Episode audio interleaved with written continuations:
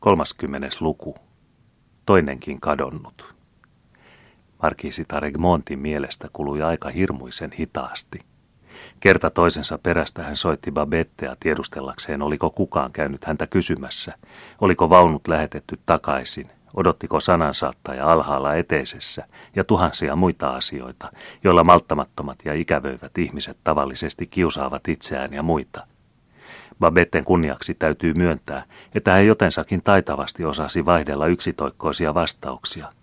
Kerran hän sanoi, ei madam. Toisen kerran, oh kyllä kai. Sitten taas, kukahan se olisi ollut? Ja niskannakkaus säästi eri sanoja eri tavalla. Babette, virkkoi markiisitar vihdoinkin. Minusta tuntuu kuin olisin kuullut vaunujen tulevan. Babette meni ja palasi kertoen, että nuori kreivi oli lähettänyt vaunut takaisin Solnasta. Mene ja kysy kuskilta, ketä hän tapasi Solnassa. Rohkenin tiedustella sitä jo omasta puolestani, vastasi Babette ilkamoisesti. Ja Andersson luulee tunteneensa Eversti Sprengpurtenin, mutta kahta muuta herraa hän ei tuntenut. He lienevät huvitelleet maaliin ammunnalla. Käski Anderssonin taas valjastaa hevoset. Minä tahdon heti lähteä ajelemaan, sanoi markiisitar kalveten. Hän ymmärsi nyt kaikki, ja hän vapisi ajatellessaan, miten taitava ampuja paroni Sprengpurten oli. Hevoset ovat väsyneet, madam. Anna sitten satuloida arabialaiseni. Käskyä toteltiin, mutta se puolituntinen, joka kului ennen kuin markiisi taristui hevosensa selässä ja pääsi ratsupalvelijansa seuraamana ajamaan kuningattaren katua pitkin, ylös Kungsbakkenia ja sitten ohi Rörstrandin Karlbergin ja Solnaan päin.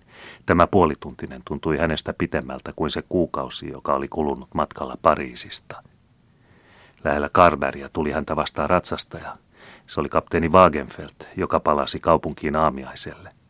Nuori ratsastajatar huomasi heti, että kapteeni oli hämillään, ja sen sijaan, että olisi häntä tervehdittyään antanut hänen mennä ohi, käänsi hän äkkiä hevosensa poikki tien keskeyttäen siten kapteenin matkan. Suoka anteeksi, sanoi hän. Joko kaikki on päättynyt, kun herra kapteeni tulee yksin takaisin? Kreivi Bertelsöld ja paroni Sprengpurten palasivat kaupunkiin jo noin tunti sitten. Vahingoittumattomina, Vastatkaa minulle suoraan, minä olen selvillä kaikesta, ja jos sen olisikaan, ei kapteenin onnistuisi johtaa minua harhaan. Siinä tapauksessa, vastasi Wagenfeld kohteliaasti kumartaen, voin rauhoittaa teidän armoanne sillä vakuutuksella, että kaikki oli vain leikkiä. Paroni Sprengpurten sai pienen naarmun oikeaan käteensä. Se naarmu on ylihuomenna terve. Entä Krevi Bertelsöld? Hän ei ole saanut naarmuakaan nahkaansa, ellei hän mahdollisesti olisi ajanut kumoon kotimatkalla, sillä tällä kelillä on kaikki mahdollista. Markisitar silmäili tarkasti uteliaisuutensa uhria. Paroni Sprengpurten ei tänään ole ollut onnellinen. Hän on haavoittunut ja hänen vastustajansa on vahingoittumaton. Myöntäkää herra kapteeni, että se on, kuinka sanoisin, vähemmän uskottavaa.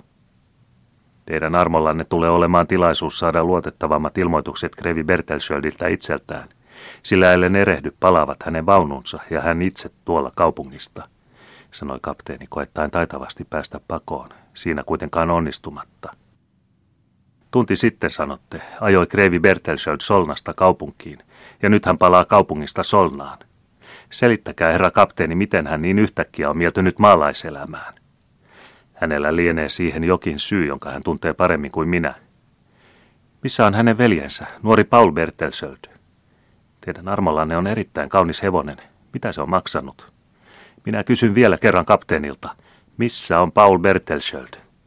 Ja minä vastaan vielä kerran alamaisimmasti, että en koskaan ole nähnyt noin solakkaa algieriläistä.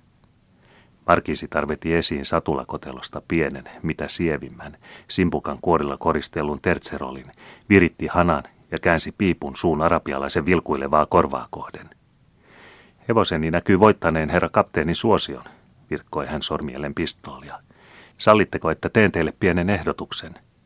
Joko sanotte minulle heti muitta mutkitta, missä on nuori mies, jonka herrat ovat tappaneet, tai minun saladinini on tuossa tuokiossa makaava kuoliaana jalkainen juuressa. On siis teidän vallassanne, tahdotteko jättää minut jalkaisin maantietä kulkemaan. Wagenfeld oli kahdella päällä. Hän tiesi varsin hyvin, että päättäväinen pieni ranskatar voi pitää sanansa, kun kerran oli saanut jotakin päähänsä. Jos teidän armonne ajaa edelleen Solnan kirkolle päin, niin näkyy kirkon länsipuolella pieni männikkö ja sen laidassa punaiseksi maalattu talonpoikaistupa. Mutta minä pyytämällä pyydän teidän armoanne. Onko hän kuollut? Ei vielä. Hyvä. Minä kiitän teitä Saladinini hengestä ja toivotan teille onnellista matkaa, herra kapteeni.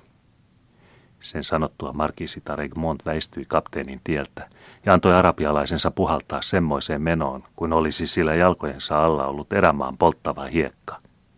Pian oli hän kadonnut solnaa menevälle tielle. No lempo vieköön, huudahti kapteeni. Mikä nainen, kuinka ylpeä, kuinka miellyttävä.